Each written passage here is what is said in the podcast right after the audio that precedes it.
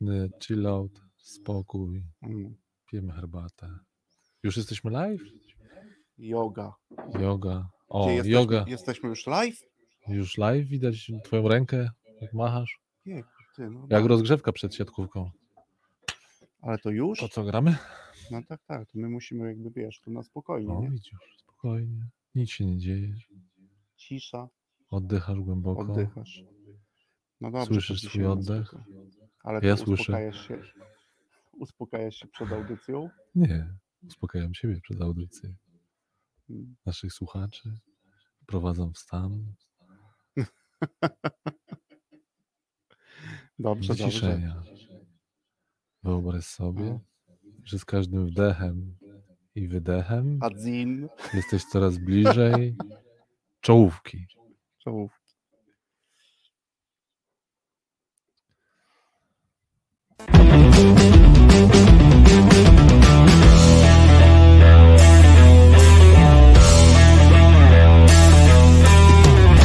W Radiu Algorytmia w każdy piątek o trzeciej dwanaście czterdzieści osiem sekund w pobudzający, przyjemny sposób rozmawiamy o pożytecznych rzeczach w zarządzaniu i sprzedaży. Dzień dobry, dzień dobry, witamy w naszym Radiu Algorytmia, rzecz jasna. Mamy trzecią dwanaście i czterdzieści osiem sekund, w punkt strzelone, w punkt trafione. Witam Cię, Trystianie. No witam, jak tam u Ciebie? Jak tam u mnie? U mnie dobrze, słyszę się dobrze, słyszę się wielokrotnie. Ale witamy przede wszystkim naszych yy, yy, słuchaczy. Znowu dzień dobry wieczór, czyli witam wszystkich, którzy są w tej chwili yy, przy radio, radio youtuberach, YouTube odbiornikach. Mhm. No i oczywiście witamy wszystkich, którzy posłuchają naszej rozmowy, naszego radia jutro, w niedzielę i w kolejne dni, kiedy będą mieli okazję i przyjemność sobie posłuchać. Ale no. Kogo witamy najbardziej? No, witamy najbardziej oczywiście naszego gościa. Szerokościa, tak. Dzisiaj, słuchajcie, naszym gościem jest Darek Którzycki. Tak, zapowiadaliśmy już naszą wizytę i rozmowę w środę, potem w czwartek, no i nawet dzisiaj, ale dzisiaj w ten specyficzny sposób, Darek, nie? Dzisiaj muzycznie trochę, bo jak się to okazuje, się mamy... Tak, tak, jak się okazuje, żyjemy w tych samych światach, albo wszechświatach, jak to powiedziałeś, muzycznych, zwłaszcza to King Crimson na początku, nie? Gdzieś tam się złapaliśmy ostatnio i mam nadzieję, że dzisiaj też... No taką właśnie. Przygotowałeś dzisiaj ścieżkę? Tak, tak, w takim nie, nie, akurat King Crimson nie, bo King Crimson charakteryzuje się tym, że to, co dobre, to Darek możesz potwierdzić, to raczej jest, jest. długie. I zabrałoby nam połowę. I w dwunastej minucie jest najlepsze, właśnie. Tak, tak. I rozwija się, wiesz, z każdą okay. minutą. No dobrze, słuchajcie, to co? Dzisiaj przed nami rozmowa z Darkiem. Jak, Darku, jak Darku się czujesz? Jaki stan umysłu przed rozmową? Wy, wy jesteście cwaniaczki, bo ja powiem, co oni zrobili. Oni, oni, ja wykryłem ich sposób. Oni po prostu pięć minut przed audycją jeszcze nic nie działa. Jest panika, że się nic nie może połączyć. Mnie żgula lata, ja jestem cały zdenerwowany, a oni na leżyjku, no Dareczku, jak się czujesz? No jest a, dobrze, kurczę, rozszyfrował nas. Jadą tygrysy, palę papieroska i czekam, aż podjadą na odległość strzału. Tak jest. No nie, nie, to oczywiście było niezamierzone. Znowu tutaj sprawdzaliśmy parę rzeczy. Darek, co myślałeś, że to stres test? Nie, no widziałem, że nie, że wszyscy szukamy rozwiązania, więc, więc tylko taki żart, raczej mam nadzieję, że będziemy z tego tak, przyszłości tak, ale... projektować. Działa, bardzo że działa, widzimy jest... się, jest super, słońce świeci, trawa skoszona. Tak jest. Na szczęście zadziałał stary, stary sposób z branży I T i wieloletnie doświadczenie, czyli udostępnij mi swój ekran, a ja powiem Ci, co zrobić. Tak. W kontekście tak dobrej roboty. Dzisiaj jest dużo łatwiej, kiedyś było trochę trudniej. No ale dobra, Darku, to co? Zaczynamy rozmowę i zaczynamy już no, dość tradycyjnie, bo algorytmicznie. I ja bardzo bym chciał zapytać o trzy cyfry, liczby, którymi sam byś najlepiej scharakteryzował no, swoje, nazwijmy to, życie zawodowe. No to tak, liczby, jak rozumiem, bo cyfry to od zera do dziewięciu, nie? Tak jest, tak. Liczby, no to prosty wybór, to, to dużo nie ma co kombinować, bo to, co robię od, teraz powiem właśnie ilu lat, bo to będzie jedna cykliczna, nadal chcę to robić, więc to jest dobra liczba. Więc jeżeli trzy liczby, no to pierwsza, w konsultingu dla mnie teraz ważniejsza pięćdziesiąt siedem, czyli pięćdziesiąt siedem mhm. lat życia, druga liczba dwadzieścia, dwadzieścia lat w konsultingu, dwudziesty pierwszy rok mi właśnie leci. Trzecia liczba, to dorzucę tę prostszą, czyli dziesięć, czyli z tych dwudziestu lat w konsultingu, dziesięć też byłem na stanowisku country manager, dyrektor zarządzający, co odcisnęło swoje piętno na, na zrozumieniu świata i wszystkich problemów, którymi się trzeba zajmować, co ma z kolei wybitne znaczenie dla mojej pracy później jako konsultanta. Z jednej strony wiarygodne mnie, z drugiej strony rzeczywiście dało mi to w kość. W bardzo takie fajnym, pozytywnym tego słowa znaczeniu. Także pięćdziesiąt siedem, dwadzieścia, dziesięć. No to ewidentnie się to układa w magiczny układ. No jakby sumować, to pewnie wyjdzie jakaś tak. magiczna liczba, która dużo o mnie powie, nie? siedem znaczy plus ja pięć, już wyliczyłem, dwanaście. Chcesz wiedzieć? No powiedz właśnie, ja jestem, nie, bo może, jestem wielka jedenastka. Muszę jeszcze jedną rzecz dorzucić, e, dzisiejszą datę podzielić jeszcze. A ty się urodziłeś którego? Dokładną godzinę pamiętasz? E, szósta z groszami rano. No, szósta z groszami, tak myślałem. Rano, tak. myślałem. Znaczy to, to wychodziło, wychodziło już że to koło szóstej. Tak, to wychodziło, że nie już mi wychodziło, że koło szóstej. No ładnie, ładnie tutaj panowie się przygotowaliście do tego, widzę. Pewnie wymieniliście się tymi datami wcześniej, żeby coś móc policzyć. No właśnie. Czy miała no jesteśmy baraczki? Fanami numerologii obaj i, i wierzymy w nią głęboko, więc jest okej. Okay. No właśnie, no właśnie. Darek, a więc to tak już przy tym wątku trzeciej liczby zostańmy na chwilę. A cóż takiego tam, Darek, się wydarzyło, bo to gdzieś już tutaj za, u mnie zaczęło grać jakieś jedno, takie dwa ciekawe wydarzenia, które związane są z tą trzecią liczbą, a powiedziałeś, że ta trzecia liczba miała bardzo duży wpływ i odcisnęła piętno na to, jak no, pewnie pracujesz i postrzegasz pracę różnych innych osób. Może nie dwa, ale jedno takie zdarzenie, które miało mhm. no właśnie duży wpływ na to piętno. Znaczy jedno ma duży wpływ marketingowy z, z mojego punktu widzenia, marketingowy jako konsultanta, ale to, to, to o tym za chwilę, natomiast co tak bardzo poważnie i to odcisnęło piętna, jak, piętna, ale jak powiedziałem w pozytywnym tego słowa znaczeniu, mhm. to te dziesięć lat pełnej odpowiedzialności osobistej, z nazwiska, mhm. nawet jako prokurent samoistny przez prawie siedem lat w jednej z firm, za profit and loss, czyli za zyski i straty firmy, za ludzi, za pozycjonowanie firmy, mhm. podpisywanie wszystkiego swoim nazwiskiem i ten podpis miał znaczenie w tym sensie i, i decyzyjny, no i odpowiedzialności za tym idącej. To sprawiło, że to była dla mnie fantastyczna, ogromna nauka. Ja się po prostu bardzo dużo nauczyłem, co to znaczy zarządzanie firmą i zarządzanie ludźmi czy, czy zarząd- i rozwijanie biznesu, tym bardziej, że robiłem to w dwóch firmach.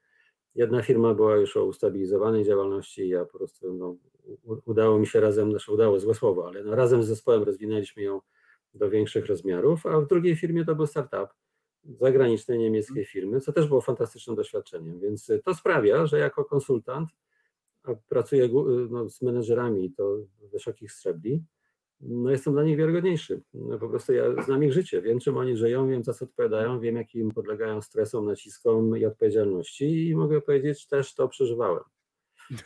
Czyli chcesz powiedzieć, że w wielu miejscach, słuchajcie, też to miałem. Tak, tak, znaczy jestem tym właśnie, ten, i tam ta pierwsza liczba pięćdziesiąt siedem, no to już siła broda, nie, już tam człowiek już swoje lata ma. Ale przeżywałem to samo co oni, rozumiem ich język i rozumiem to co oni, to, co oni przeżywają, na przykład mają czterdzieści parę lat. Mhm. A, a to, to drugie wydarzenie, tak jak powiedziałem, dzisiaj z perspektywy lat ma bardzo silne przełożenie marketingowe dla mnie jako konsultanta, no to jest fakt, że zajeździłem się też w pewnym momencie jako menedżer i, i to ja sam siebie zajeździłem, świat tego ode mnie nie chciał, ani właściciel firmy tego ode mnie nie chciał, to ja to zrobiłem. I zajeździłem się w ten sposób, że mnie karetka wywiozła do szpitala i trzy tygodnie spędziłem w szpitalu, jak już tam też w książce opisałem. Natomiast no to też, jak powiedziałem, marketingowo ma znaczenie, no bo pokazuje, że jako menedżer, czyli jako ten ktoś, kto współpracuje z menedżerami, no przekroczyłem linię. i nikomu tego nie życzę. To nie, ja się tym nie chwalę, to, to głupota była oczywiście. Natomiast no, fakt, że przekroczyłem tę linię, to znaczy, że no, powiedzmy tak, używając po raz pierwszy, ale pewnie nie ostatni, jakiś tam trochę słownictwa wojskowo-wojennego, no byłem na wojnie, a nie tylko czytałem o niej. To jest bardzo istotne. Mhm. No to znowu ta historia mnie, mnie niezwykle, a propos tego przekraczania, to już jeżeli idziemy wojennym wątkiem, to jeszcze cienka czerwona linia pewnie możemy dodać. Tak. Że to była cienka czerwona. A, a powiedz, Darku, a czy jakbyś na chwilkę tak z dzisiejszej perspektywy na to popatrzył, to czy były jakieś sygnały, albo czy na przykład ktoś ci mówił, nie wiem, menadżer, który z tobą współpracował, jakiś obok na zespół. Linii, albo być może zespół, że na przykład zbliżasz się do tej linii? Ja się od razu radośnie uśmiecham, bo, no, ale rzeczywiście, bo ja się przez cztery i pół miesiąca doprowadzałem do tego stanu, a przez dwa miesiące z tych czterech i pół miesięcy mój organizm mi mówił, że Darek, jedziemy po bandzie.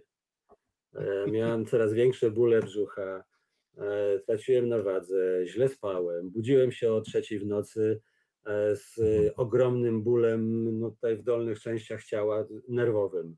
E, I tak mm. przez dwa miesiące. I ten ból brzucha się pogłębiał, pogłębiał. Ja, ja jako brzuch traktuję wszystko, co tam jest w tych okolicach. Ja się nie znam na tym wszystkim, co tam jest w środku.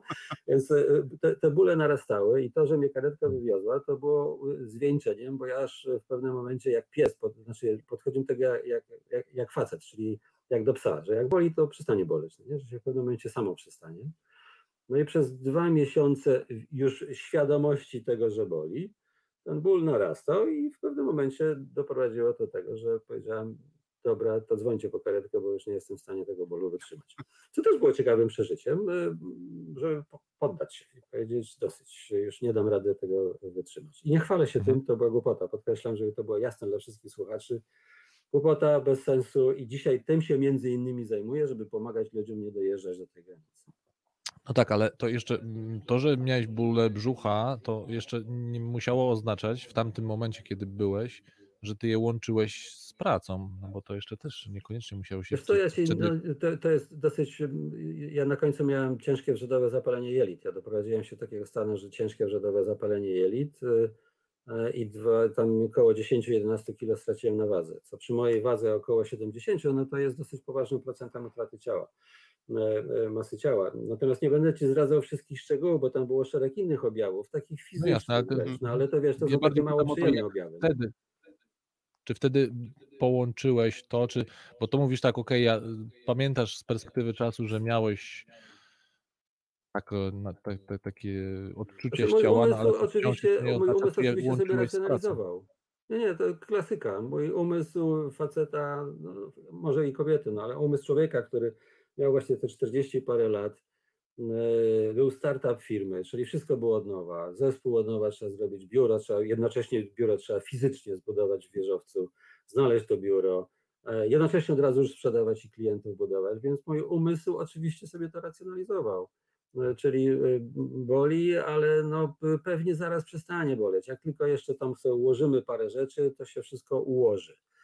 I ja sobie tak właśnie przez te, te, te, te cztery i pół miesiąca racjonalizowałem, że wszystko będzie ok. Jak tylko z, zrobimy, doprowadzimy do jakiegoś etapu, to, to będzie dobrze. Natomiast wydarzyło się oczywiście to, co, co zwykle się wydarza, czyli jak już otworzyliśmy fizycznie biuro, że, że była przestrzeń biurowa, no zespół już był zbudowany. Przyjechali nawet ludzie z Niemiec, bo to niemiecka firma była i bardzo fajne spotkanie mieliśmy w Polsce z całym zespołem konsultantów z Niemiec. Znaczy przekroczyliśmy tę barierę, że oficjalnie już możemy mówić, mamy biuro w Polsce. No i wtedy organizm drz, odpuścił i powiedział, dobra, to teraz już koniec tego, a na, na adrenalinie już nic nie można dalej pojechać i, i, i trzeba odpuścić. No i właśnie doszedł do tego momentu, kiedy już poddałem się. Bardzo ciekawy początek jakby w ogóle i kilka już wątków takie do naszej, do naszej rozmowy, bo my oczywiście dużo wiemy na temat tych symptomów, o których, Darku, mówisz, ale jesteśmy mistrzami w racjonalizowaniu, nie? Jeszcze jedną rzecz zrobię, jeszcze drugą tak. rzecz zrobię. Naprawdę, już mi to zajmie trzy, cztery, pięć dni, a po tych pięciu dniach to ja już odpuszczę, będę pracował mniej, będę pracował wolniej, nie? To znamy klasykę. Mój maks do końca miesiąca, Później, no ale kwartał to już bankowo, po prostu zamykamy kwartał i wtedy też bankowo urlopiki te rzeczy. Mhm. I no, czy też kwartale... innymi słowy od jutra się zmienię. No. No. Tak. Ja wiesz co, ja, ja, ja Darek, no oczywiście gdybym popatrzył ci głęboko w oczy, to mu, mu, no i to jest taki, taka rzecz, o której ja też mam za sobą dość podobny przypadek. Hmm, też będąc na roli menedżerskiej, no ale oczywiście no, od razu przypomniałem sobie, wiesz, i mam projekcje bardzo podobnych sposobów racjonalizowania. Ja tylko jeszcze tą rzecz skończymy i już e, naprawdę w ogóle to pójdę na urlop, nie? Wezmę długi urlop tak, miesięczny, tak. Zostawię ich tutaj i oni sobie świetnie poradzą. Oczywiście już wszystko ustawione. Ani nie tak. Było urlopu, urlop był przymusowy, bardzo podobny do twojego, nieco krótszy, ale też i ewidentnie przykładem były i, i źródłem tego wszystkiego była nadmierna praca, eksploatacja organizmu ponad wszelkie no, de facto normalne właściwości, które są w stanie, normalny, zdrowy człowiek jest w stanie wytrzymać. No ale słuchajcie, dobrze, że o tym rozmawiamy. To teraz w kontekście tego, tego wstępu, Darek, takie rezultaty, które na przykład dzisiaj albo ty realizowałeś w przeszłości, najczęściej takie, albo w których dzisiaj wspierasz, w realizowaniu których wspierasz innych menadżerów, to najczęściej takie rezultaty to jakie rezultaty? Mhm. No wiesz, jeżeli byśmy jeszcze nawiązywali do tej roli zarządczej, to wtedy wiadomo, to były mierzalne rezultaty, trzeba było osiągnąć określony obrót, marżę, zysk, mhm. szereg K P I, no ale rozumiem, że nie o tym mamy rozmawiać, bardziej o tym, co ja dzisiaj robię i jak mierzę rezultaty razem z menedżerami, z którymi współpracuję. No tak, to, to nie jest proste, znaczy nie, nie da się tak łatwo to K P I-ować, mówiąc po polsku, czyli przełożyć na, na wskaźniki, no bo pracuję, ty wiesz, no ale słuchacze nie muszą wiedzieć, w obszarze rekrutacji executive search, czyli poszukujemy menedżerów na wysokie stanowiska, plus, no fajnie brzmi, więc po angielsku też to powiem, executive coaching, executive mentoring dla pojedynczych menedżerów i dla grup, czyli dla zespołów zarządczych. No i tutaj takich prostych, mierzalnych liczbowo K P I-ów nie jest łatwo zrobić, natomiast ja oczywiście próbuję na swój sposób no jednak jakoś mierzyć wyniki swojej pracy. I na przykład w obszarze executive search, czyli poszukiwania kandydatów na, na, na te stanowiska wysokie, no to sam sobie zrobiłem, bo ode mnie tego nie wymagał, ale sam dla siebie i traktowałem to później jako właśnie argument w, rozm- w rozmowach sprzedażowych. Zrobiłem sobie analizę wsteczną, czyli mhm. parę lat temu zrobiłem analizę wsteczną pięć, sześć, siedem lat wstecz, procesy rekrutacji, którymi kierowałem i jakie były ich skutki. No i wyszło mhm. mi, to już się pojawia liczba, wyszło mi, że skuteczność procesów rekrutacji, którymi kieruję albo w których biorę udział, to wtedy przynajmniej wynosiła około dziewięćdziesiąt cztery przecinek pięć procent. Co oznaczało, że tę skuteczność mierzyłem nie tylko tym, że znaleziony został jakiś kandydat, ale że on został znaleziony, zatrudniony i utrzymał się, czyli został w tej firmie, do której został, do której był rekrutowany, no przynajmniej jeden rok. Zwykle oczywiście dużo dłużej, część z tych ludzi jest awansowana, część tam sobie po trzech, czterech latach gdzieś zmienia pracę, ale że utrzyma się przynajmniej rok. Czyli ten sukces jest mierzony tym, nie tylko moim sukcesem, że znaleziony, zrekrutowany, ale że ten człowiek tam pracował, pracował jeszcze później przynajmniej rok. No i to mi wyszło już coś, co można zmierzyć, wtedy mi wyszło te dziewięćdziesiąt cztery do dziewięćdziesięciu pięciu procent. I to już jest coś, co nie tylko jest na zasadzie wydaje mi się, że, że, że jest skuteczność, ale coś, co jest mierzalne. Z kolei, jeżeli chodzi o procesy executive coaching, mentoring, no to już jest zdecydowanie trudniej. No, ogromna część ludzi polega na czymś zupełnie niemierzalnym i czymś fajnym. Oczywiście od tego też trzeba zacząć. Na zasadzie no, klient jest zadowolony i menedżer mówi, że mu się dobrze ze mną pracowało jako tam coachem, mentorem, czy, czy ja wolę w ogóle, w ogóle używać trochę innego sformułowania, używam sformułowania sparring partner intelektualny. Nie, nie przepadam za tymi słowami, szczególnie coach, ale, ale samo zadowolenie osoby, z którą pracuję, to jest za słabe, bo ja mogę po prostu być dla niej bardzo fajnym kolegą, bardzo fajnie też wspierać tę osobę w racjonalizowaniu wszystkiego, co ona sobie wyobraża i ona powie, że było super, a to jest za mało. Więc z, zawsze zadaję sobie i, i klientowi to zasadnicze pytanie, skąd my to wiemy, że uważamy, że proces powiódł się, czyli musimy wyjść na zewnątrz. I tutaj zawsze, w każdym przypadku, staram się, to za mało powiedziane, dążymy do tego i robimy to, żebyśmy uzyskali informacje obserwatorów zewnętrznych. Mm. Czyli i w trakcie procesu, i po procesie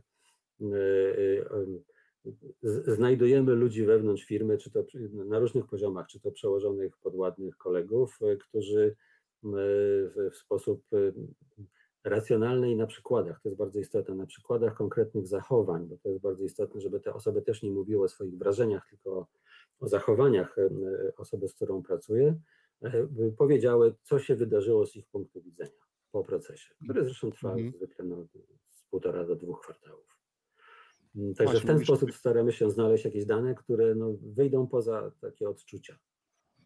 No, w osiąganiu, wiesz, takich rezultatów, mierzeniu rezultatów, no mówisz o dwóch bardzo ważnych metodach. Mam nadzieję, że zaraz po pierwszym secie muzycznym do tego wrócimy, bo pojawiła się analiza wsteczna, pojawiło się myśl, myślenie wsteczne. My zresztą też bardzo często o nim też mówimy i tutaj już szeptaliśmy naszemu menadżerowi siedzącemu na scenie, że pewien sposób myślenia jest nam dany biologicznie, natomiast wielu innych trzeba po prostu się nauczyć. Mhm. I to jest jakby pierwsza rzecz, którą gdzieś tutaj zauważyłem, a druga rzecz dość taka ciekawa, jak mówisz o rozłożeniu mierzenia tych sposobów rezultatów, no, na przykład osobę zatrudniamy, ale oczywiście ta osoba jeszcze przez rok ma tam pracować. Nie zawsze znamy wszystkie warunki znane w tej organizacji, no, to znaczy w jaki sposób zmierzyć poprawność wykonywanych przez siebie rzeczy, tak żeby ta osoba nie tyle została zatrudniona, co jeszcze potem przez rok, dwa czy trzy w tej organizacji się utrzymała. To też jest ciekawy wątek, jak sobie poukładać proces różnego typu czynności, żeby jeszcze no, okazało się, że ta osoba, którą, którą ta organizacja zatrudni, będzie miała jakąś gwarancję dłuższej pracy, nie?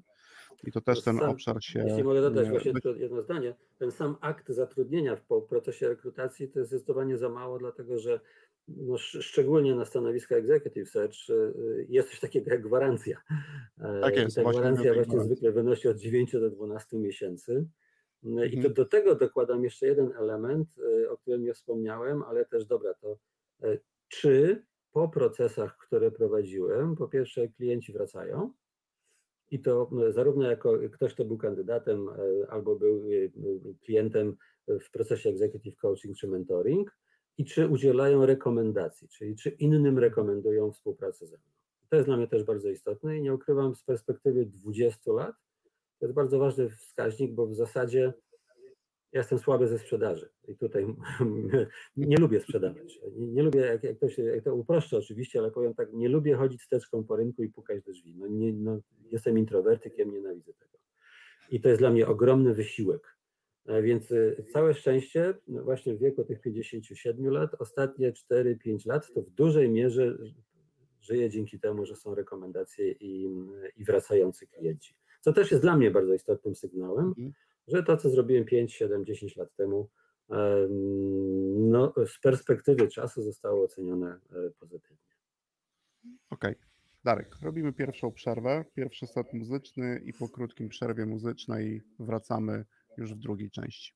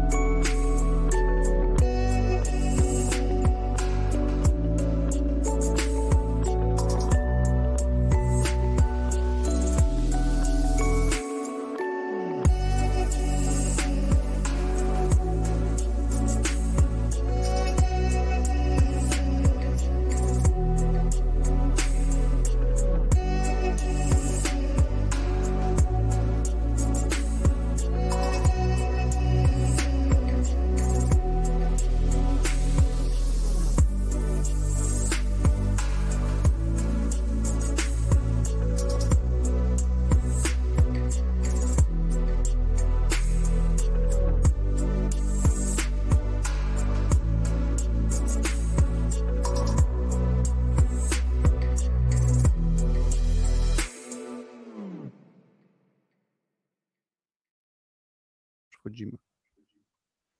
Już wchodzimy. Jesteś, Darek? Jestem. Widać, jesteś z nami. Super. No dobrze.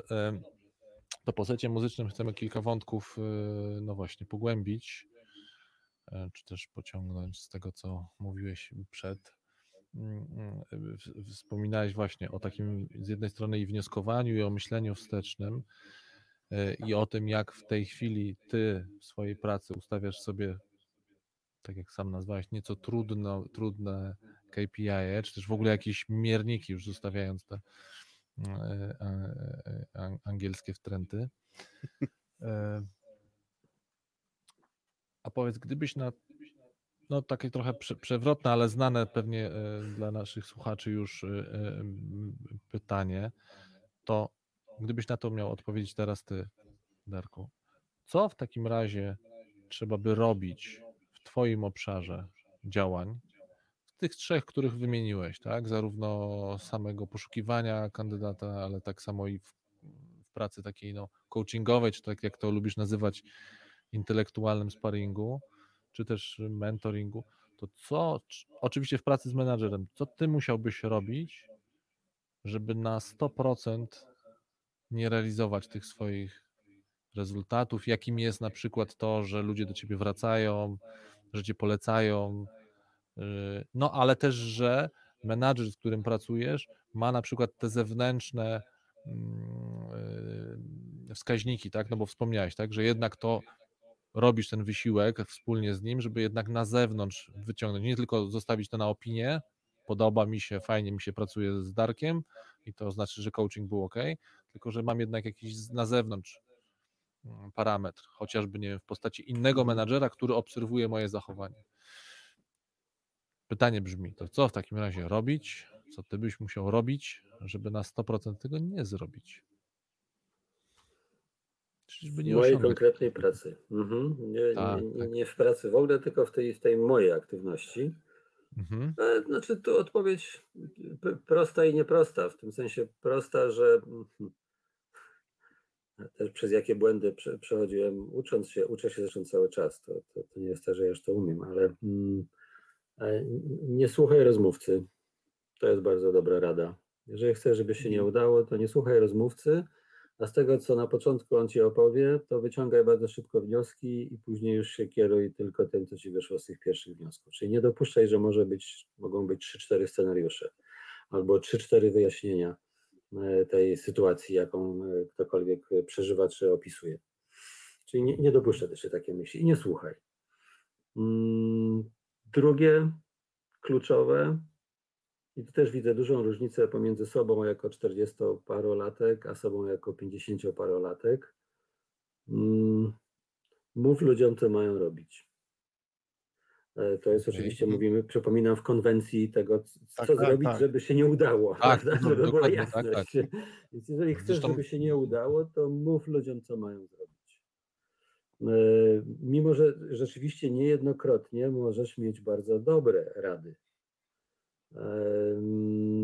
i trafne nawet. Natomiast w ogóle nie czekasz, on dojdzie do czegoś sam, albo nie przedstawiaj mu, albo nie doprowadzaj, nie doprowadzaj do tego, żebyśmy dyskutowali o trzech, czterech scenariuszach dalszego z kolei postępowania i konsekwencjach, mhm. żeby on sobie mógł wybrać, co jest zbieżne z jego potencjałem albo z jego preferowanymi zachowaniami, tylko temu Darek powie, co on ma zrobić. I to właśnie widzę bardzo dużą różnicę pomiędzy sobą kilkanaście lat temu, a sobą teraz. Wtedy, nie wiedząc oczywiście o tym, ja dopiero dzisiaj z perspektywy czasu to widzę, jak bardzo miałem tendencję, ja ją mam cały czas, natomiast dzisiaj ona jest uświadomiona przeze mnie, ta tendencja do mówienia, to ja już wiem, co powinieneś zrobić, zrób to i to i będzie dobrze. No i okay. O ile to by jeszcze dotyczyło czegoś bardzo technicznego, inżynierskiego, to może miałbym i rację, gdzie norma coś opisuje, ale tu mówimy o ludzkich zachowaniach i interakcjach z ludźmi, no więc to już tak fajnie nie działa. Czyli ten nasz menadżer, który siedzi na widowni, który nagle, wiesz, nie wytrzymuje, bo sfrustrowany, wbiega na scenę i mówi stop, stop, stop, ja wam pokażę, jak to zrobić. To nie ta, to nie ta droga, Darek, tak? To, to, to, nie, nie, to jest, w, w mojej branży w ogóle to nie zadziała, ale w większości branż to nie zadziała. To stop, stop, stop, ja wam powiem, jak to zrobić, to działa tylko w, jednej, w jednym typie sytuacji. Zresztą też się dosyć często zdarza.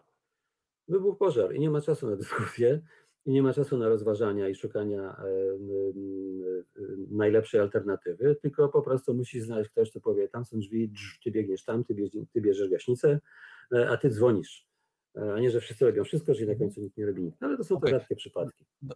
Darku, ale też mówiłeś o tym, że cały czas w tej konwencji co zrobić, żeby nie zrobić, ale też mówiłeś o tym, że z jednej strony, że cały czas się uczysz, ale że ten proces pracy z klientem jest, no właśnie, jest bardziej procesem i to nie jest tak, że to jest takie, że nie ma tam oczywistości. Ale z drugiej strony też wspomniałeś coś takiego, że nie po to się spotykacie, żeby się klepać po plecach. Tak. Tak, żeby on nie miał tego, żeby to, to, że to nie jest jedyny miernik, że on wychodzi i mówi, no fajnie było, z tym Darkiem to się fajnie gada, w związku z tym coaching działa. Jak ty wychwytujesz tą różnicę pomiędzy właśnie tym, co przed chwilą powiedziałeś, czyli że pracujesz z klientem w taki sposób, że on sam dochodzi do czegoś, wypracowuje jakieś rozwiązanie mhm. i mówi, ok, to moje, a jednocześnie doskonale wiemy, że to jest też prosta droga do właśnie do racjonalizacji i wybrania sobie tego, co jest wygodniejsze, bardziej im pasuje, a nie wcale tego, co mnie na przykład rozwinie w jakiś sposób jako menadżera. Mhm. No ja jestem trudnym partnerem w takich, w takich rozmowach, co generalnie przez większość ludzi jest uważane, tych, którzy ze mną pracują, jako zaletę. Znaczy ja od razu uprzedzam, na samym początku, jak w ogóle się zaczynamy dyskutować, czy będzie no. sens współpracy, to ja uprzedzam i opowiadam, co to fizycznie oznacza, że ja jestem trudnym partnerem. To znaczy ja stosuję bardzo konsekwentnie tę zasadę, która nam nazywana jest ponoć harwardzką, czyli że miękko do człowieka, ale bardzo twardo do problemu, czyli zawsze pełny szacunek do osoby, z którą rozmawiam, ale ponieważ w środowisku biznesowym prowadzę te procesy executive coaching i mentoring, biznesowym, co oznacza, że z menedżerami i w dużej mierze rozmawiamy o tym, co się dzieje u nich w pracy, w kwestii przywództwa czy komunikacji, to my mamy ograniczony czas. To nie są spotkania i procesy obliczone na niepoliczalną albo nieskończoną, albo nieokreśloną liczbę spotkań. My się najczęściej umawiamy, że to do sześciu spotkań, a między spotkaniami trzy cztery tygodnie, co oznacza, że tam się muszą dziać rzeczy, w związku z czym Ten, ten swój efekt osiągam tym, że no zamiast, nie wiem, czasem pięciu pytań dookoła, to jest jedno w środek i od razu jest do celu, a po drugie między sesjami też muszą się dziać rzeczy, czyli człowiek, który ze mną pracuje, no dostaje pewne, ustalamy oczywiście razem, ale nazwijmy te zadania domowe, w sensie czy i jakie i w jaki sposób swoje zachowania będzie modyfikował. I żeby obserwował, co, jakie są konsekwencje tych, tej zmiany zachowań. Żeby zbierał dane właśnie też na swój temat od trzecich źródeł, czyli od innych ludzi z zewnątrz. I w związku z czym, wchodząc w następne spotkanie, my dyskutujemy przede wszystkim o materiale, który się wydarzył pomiędzy naszymi ostatnimi spotkaniami i ustalamy też, to jest bardzo istotne, na samym początku, po co my się w ogóle spotykamy. Czyli jednak czyli jakiś gdybyśmy cel, mieli ubrać taki...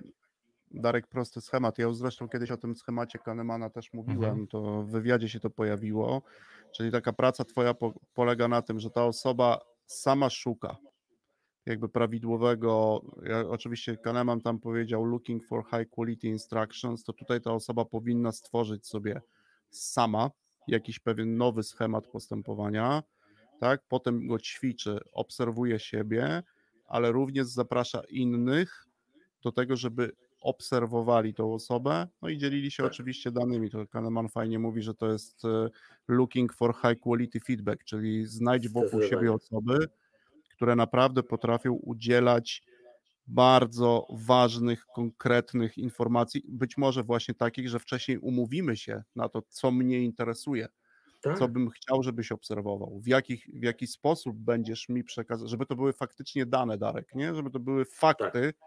A nie właśnie jakieś opinie, oceny, tylko pewne fakty, na które się umawiamy.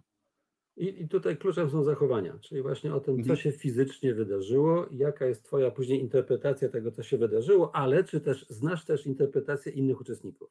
I dopóki mhm. nie znasz interpretacji innych uczestników i nie wiesz, co według nich się wydarzyło, no to nie wracaj na następne spotkanie, tylko wyjdź na następne spotkanie z tego typu informacją.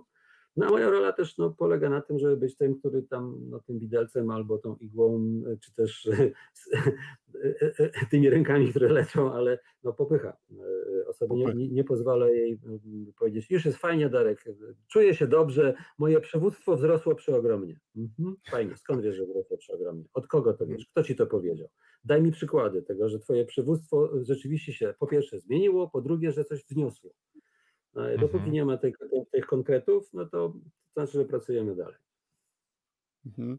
Właśnie sobie cały czas mam teraz tą hipotetyczną sytuację, wiesz, takiego menadżera, który się zrywa teraz z tej naszej widowni.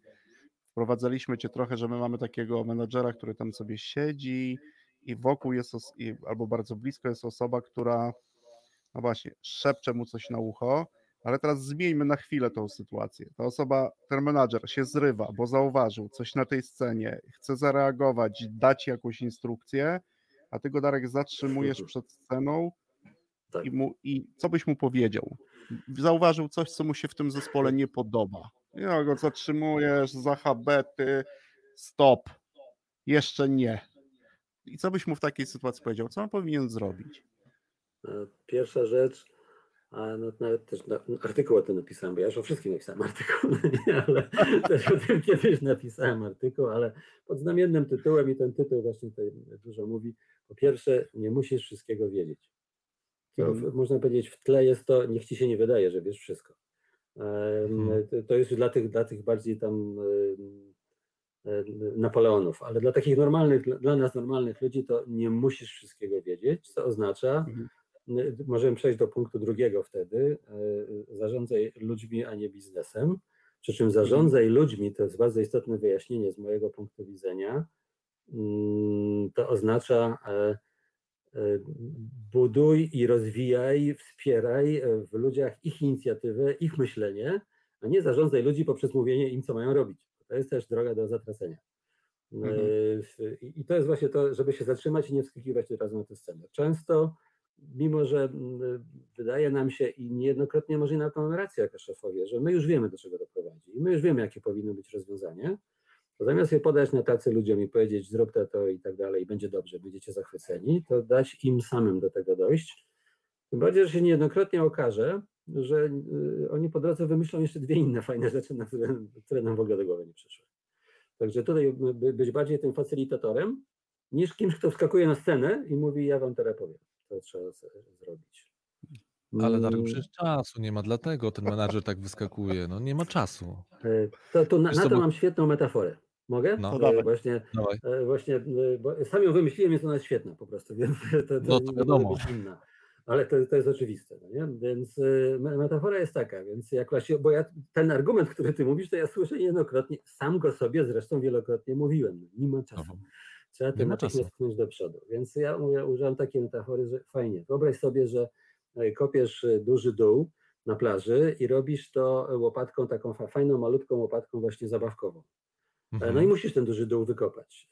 No i jest pytanie, co zrobić lepiej i długoterminowo? Czy przerwać kopanie, licząc się z tym, że przez pół dnia na przykład nie będzie w ogóle kopania, nic się ten dół nie powiększy, które zadanie mamy wykopać, ale ja przerwę kopanie, pojadę do sklepu, który jest pięćdziesiąt kilometrów dalej i kupię dużą łopatę. I przyjadę z tą dużą łopatą i wprawdzie przez dwa dni na przykład wyjazdu i powrotu do sklepu, ze sklepu i do sklepu nic się nie, po, nie poprawi, ale od trzeciego dnia tempo kopania dołu będzie takie, że ja w następne trzy dni nadrobię, a później już pojadę jak rakieta do przodu. I to jest właśnie to, ta metafora, którą przekazuję ludziom mówiąc, menadżerom właśnie, jak tak, strać w swoim początkowym pojęciu, strać czas na swoich ludzi. Odzyskasz go w dwójnasób albo w trójnasób za miesiąc, dwa, trzy. I, i to jest twój wybór. Ja, I to jest właśnie, tu się zatrzymuję jako coach. Kiedyś to mnie jeszcze tam ciał, kołki ciosał na głowie i mówił, chłopie, od jutra masz robić to i to. Teraz mówię, to jest twój wybór. Czy nadal będziesz tą łopatką zasuwał ma, malutką, bo trzeba dzisiaj coś maksymalnego natychmiast zrobić, czy też właśnie spojrzysz na to z perspektywy pół roku, roku, stracisz, znowu w cudzysłowie, bo oczywiście to, to nie jest absolutnie czas stracony, to jest fantastyczna inwestycja, ale stracisz trochę tego czasu na zajmowanie się ludźmi i nagle się okaże, że ci ludzie, który, co do których tobie się wydawało, że trzeba im mówić, co mają robić, trzeba ich kontrolować, że oni tacy głupi wcale nie są, że oni potrafią sami coś wymyślić, że pojedziesz na dwa dni albo na trzy dni na urlop i się, kurczę, nic nie stało, w sensie żadnej katastrofy. Albo wrócisz z tej kręci. wyprawy po łopatę, a tam już oni mają swoje łopaty. A oni mają właśnie o to chodzi, mają swoje łopaty. A, je, może nawet, a może to już nie jest łopata. Bardzo to może koparkę chłopaki i dziewczęta skombinowali właśnie, może oni wymyślili koparkę w tym momencie i to jest... Tak, tak, myśl, bardzo, to ciekawy wątek, bardzo ciekawy wątek poruszamy jakby w dyskusji, bo taki my się z Konradem od pewnego czasu nad tym zastanawiamy, że obserwujemy tak zwany paradygmat, wiesz, szybkiej i nagłej, raczej tak terminowej takiej terminowej pracy, pracy no, tak. ale w bardzo skróconym okresie czasu, czyli ja, my nazwaliśmy sobie to roboczo paradygmatem krótkiego czasu, czyli my musimy działać szybko, w każdym momencie, w ogóle nie przystoi być menadżerowi, na przykład tak jak my tu często mówimy w audycji, nieśpiesznym w działaniu, że ja, potrze- muszę, ja, ja potrzebuję czasu, by się zastanowić, ale co jest najciekawsze, jak sobie też o tym dyskutujemy, bo za chwilkę zrobimy drugą przerwę muzyczną i do tego wrócimy, że pokolenia młodych menadżerów ten paradygmat przejmują w ogóle bez żadnej refleksji. Każdy menadżer z pokolenia na pokolenie, a teraz mam wrażenie, że jeszcze przyspieszyliśmy w tym, nie, musi działać szybko, terminowo, a terminowo to oznacza za dwa dni. Bach, bach. Za dwa za dni, na tak zwane wczoraj, tak. Czyli biznes wymaga pośpiechu. Biznes, ta, biznes, biznes wymaga ma na to czekać, ja. bo to się takim zaklęciem stało. stało. Dobra, to robimy możesz, drugą przerwę. To ostatnie Darek. zdanie tylko, co może się Dobra. jeszcze do pewnego stopnia sprawdzać na najniższych stanowiskach menedżerskich, ale tylko do pewnego stopnia. Nie daj Boże, wejdziesz troszkę wyżej, to jest przepis na katastrofę. No. Takie podejście. Dobra, okay. Tą płytą kończymy drugą część i wracamy do Was w trzeciej części po drugim secie muzycznym.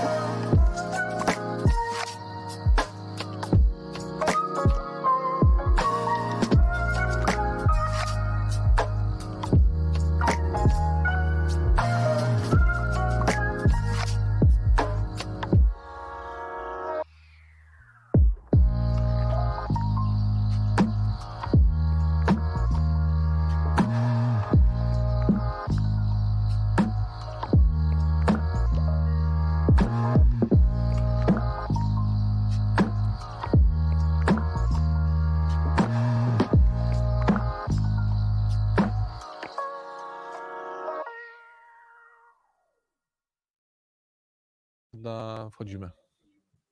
Na wchodzimy. To jest prosty patent na wejście na trzeci set.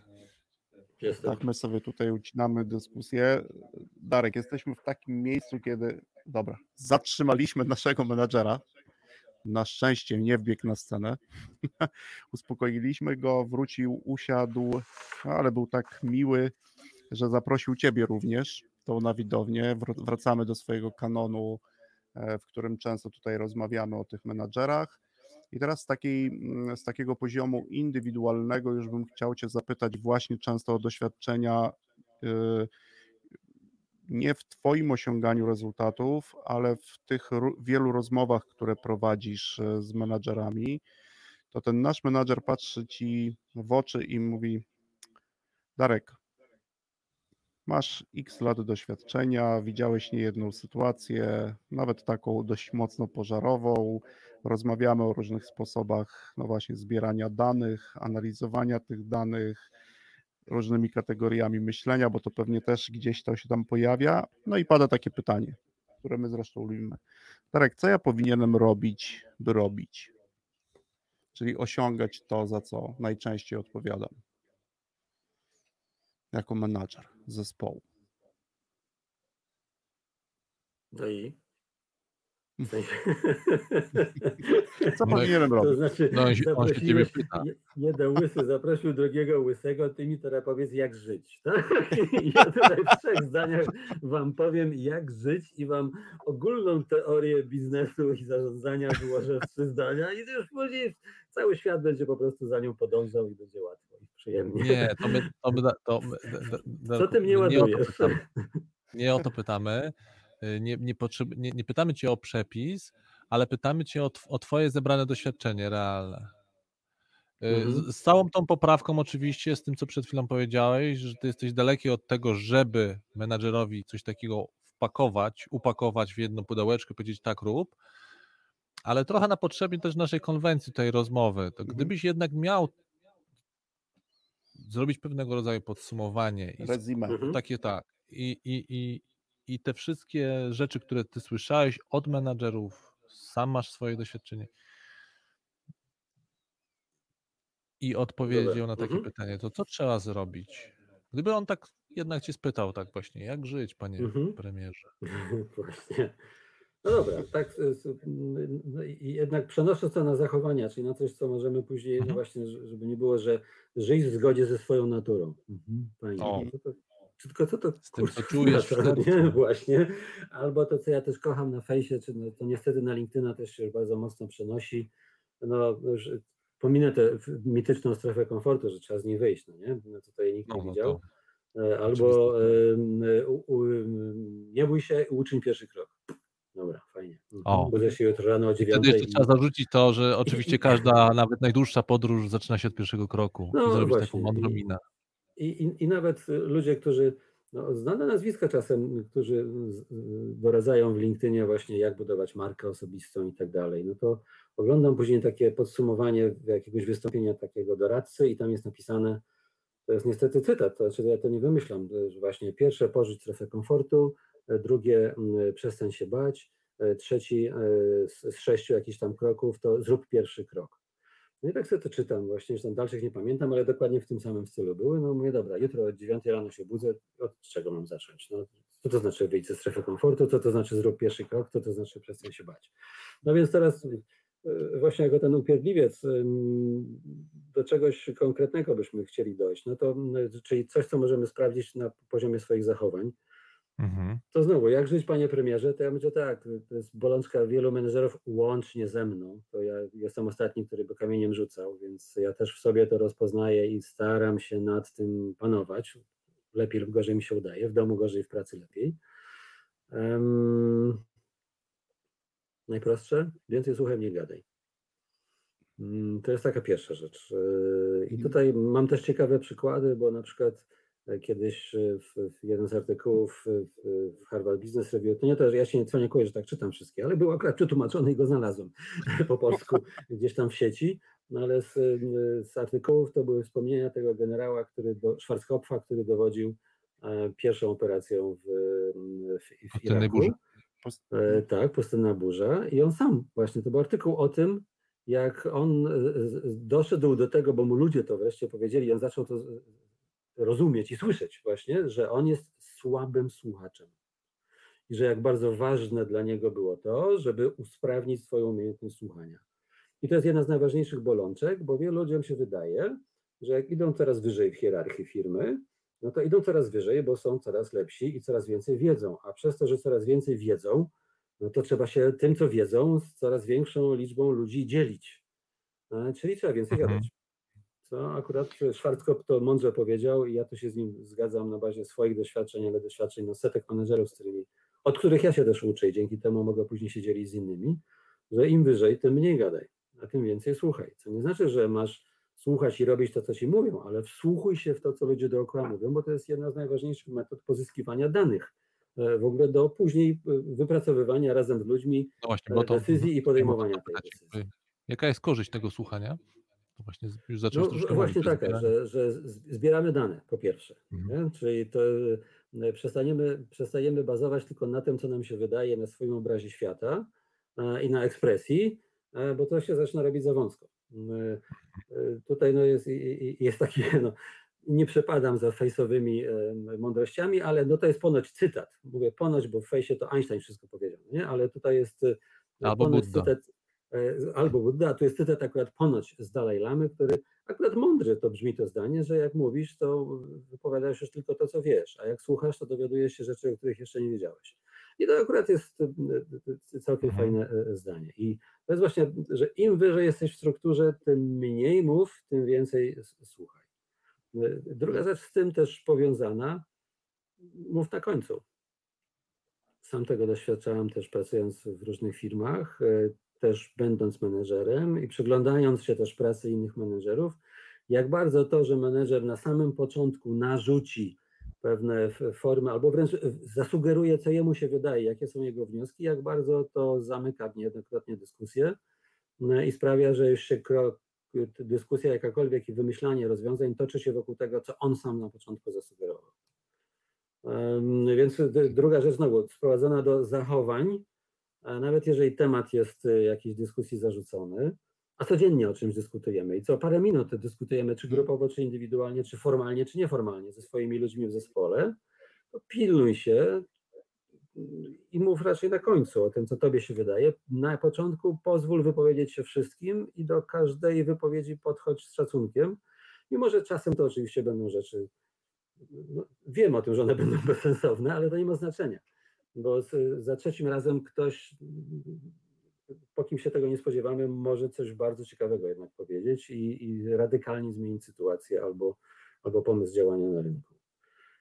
Zdajesz sobie na chwilę, mhm. zanim opowiesz trzeci tak, punkt, zdajesz tak. sobie, Darku, że to y, znowu absolutnie to, co mówisz, nie jest z duchem czasu, no bo jak menadżer ma nie pierwszy za, zabierać zdanie, y, słowo, jak ma się nie wypowiadać, jak ma nie wiedzieć, A to wiesz, ma być no, na to końcu, tutaj ma być na końcu, ma coś powiedzieć. Użyłeś tego sformułowania, to nie jest z duchem czasu.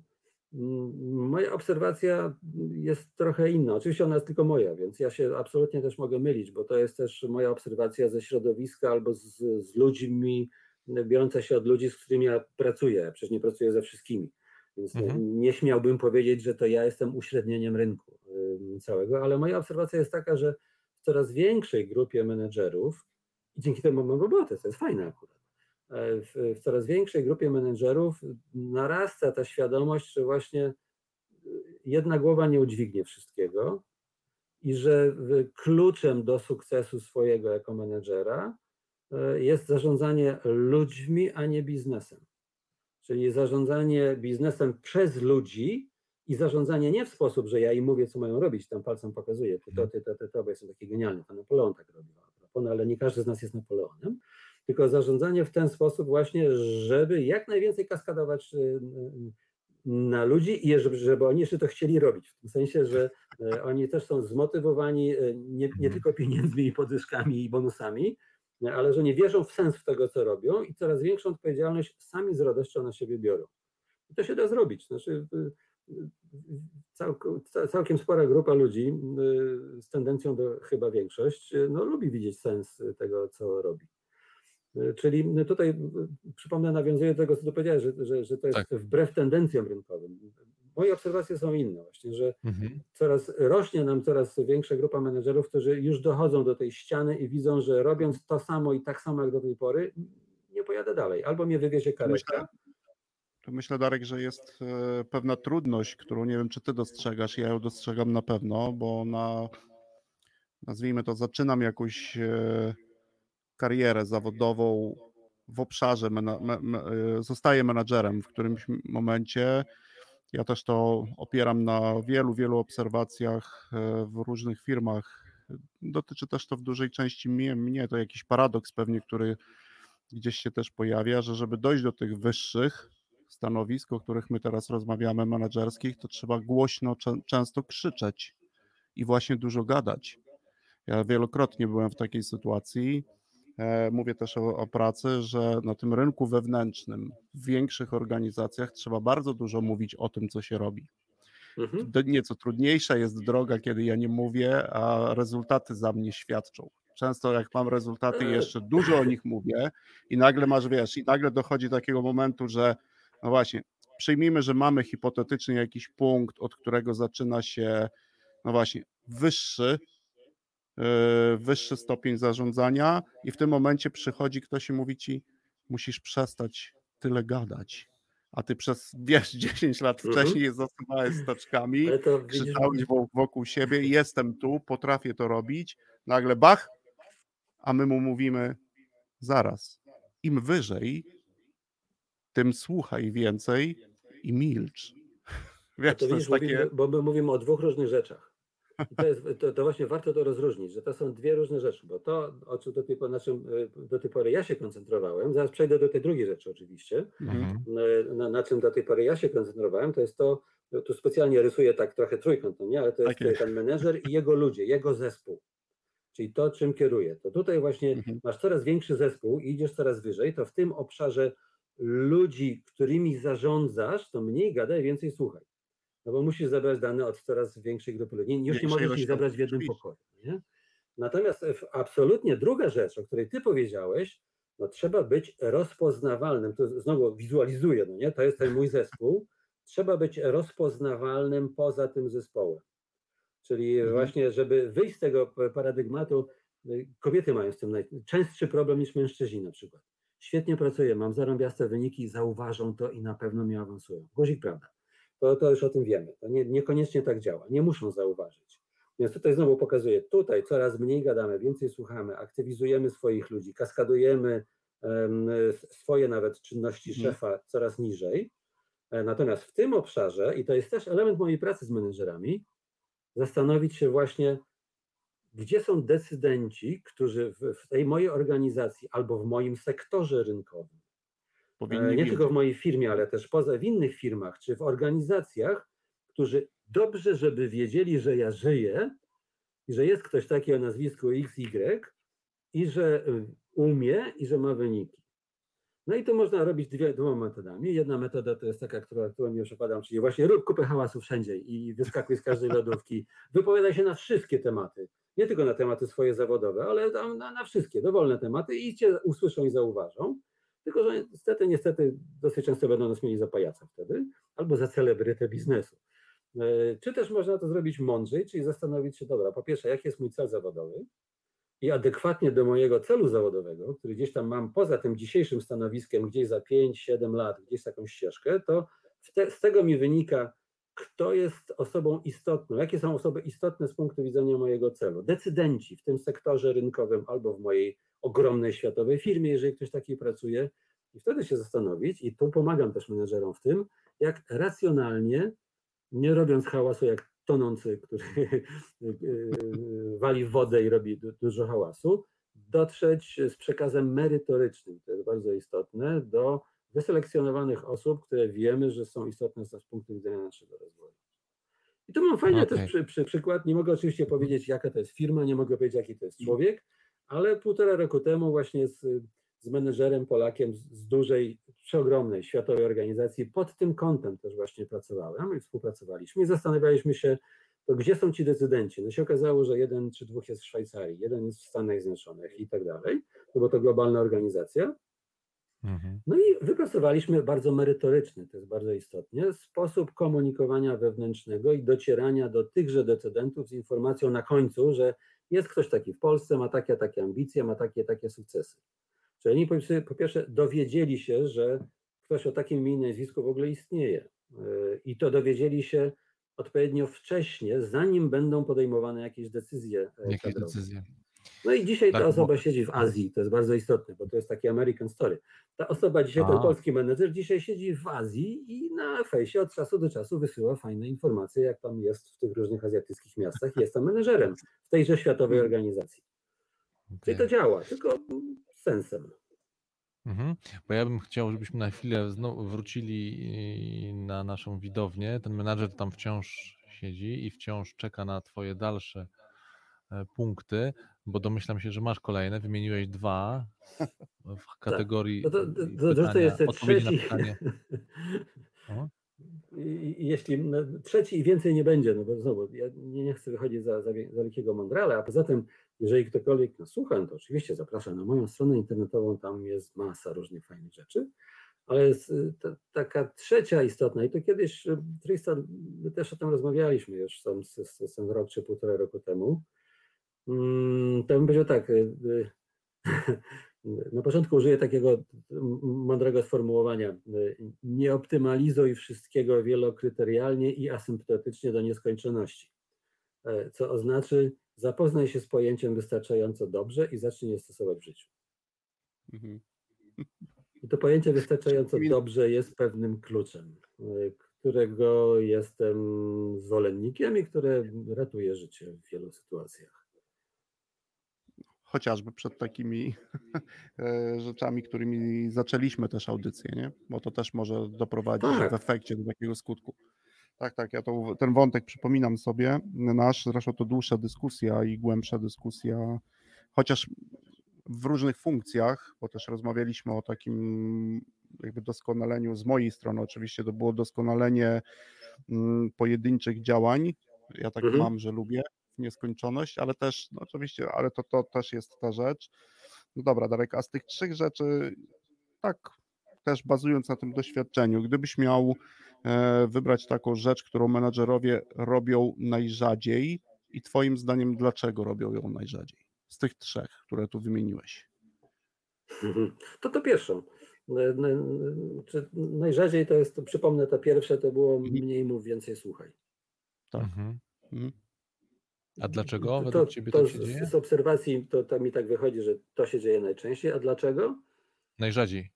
Najrzadziej. Mhm. No, najrzadziej, tak. Mhm. A dlaczego? No dobre pytanie. Znaczy, mogę, to, to jest hipoteza oczywiście tylko z mojej strony. Nie robiłem żadnych badań i tak dalej. Także to jest absolutna hipoteza z mojej strony, ale bo nie są uczeni wcześniej, że można inaczej i że to inaczej jest efektywniejsze. Wręcz przeciwnie. No, u, uczeni jesteśmy właśnie mówienia się, wypowiadania się. Um, chyba środowisko nas tak kształtuje. O, to jest taka moja hipoteza, ale to jest tylko hipoteza. Mm-hmm. Że nawet dam przykład, dam przykład właśnie, o, taki ciekawy przykład ilustrujący być może to zjawisko. Niedawno też prowadziłem zajęcia z, z grupą menedżerów. I, I jeden z tych menedżerów właśnie opowiedział swój konkretny przypadek, że parę miesięcy temu, to jest z tego roku, parę miesięcy temu został awansowany na stanowisko dyrektora sprzedaży, a wcześniej był no, zastępcą tegoż dyrektora sprzedaży. Jest z natury bardziej introwertyczny i refleksyjny.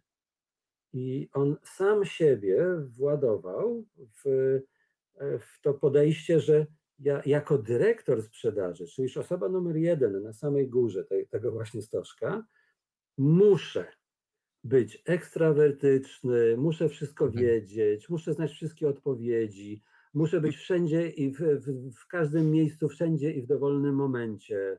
E, czyli narzucił sam sobie zachowania, które są odległe od jego preferowanych. No i żył w potwornym stresie. Narzucił albo właśnie... Um, znaczy, bo sądził, że tak się powinno działać. No właśnie, nikt sądził, był mądry tego dookoła. Jakąś rolę społeczną.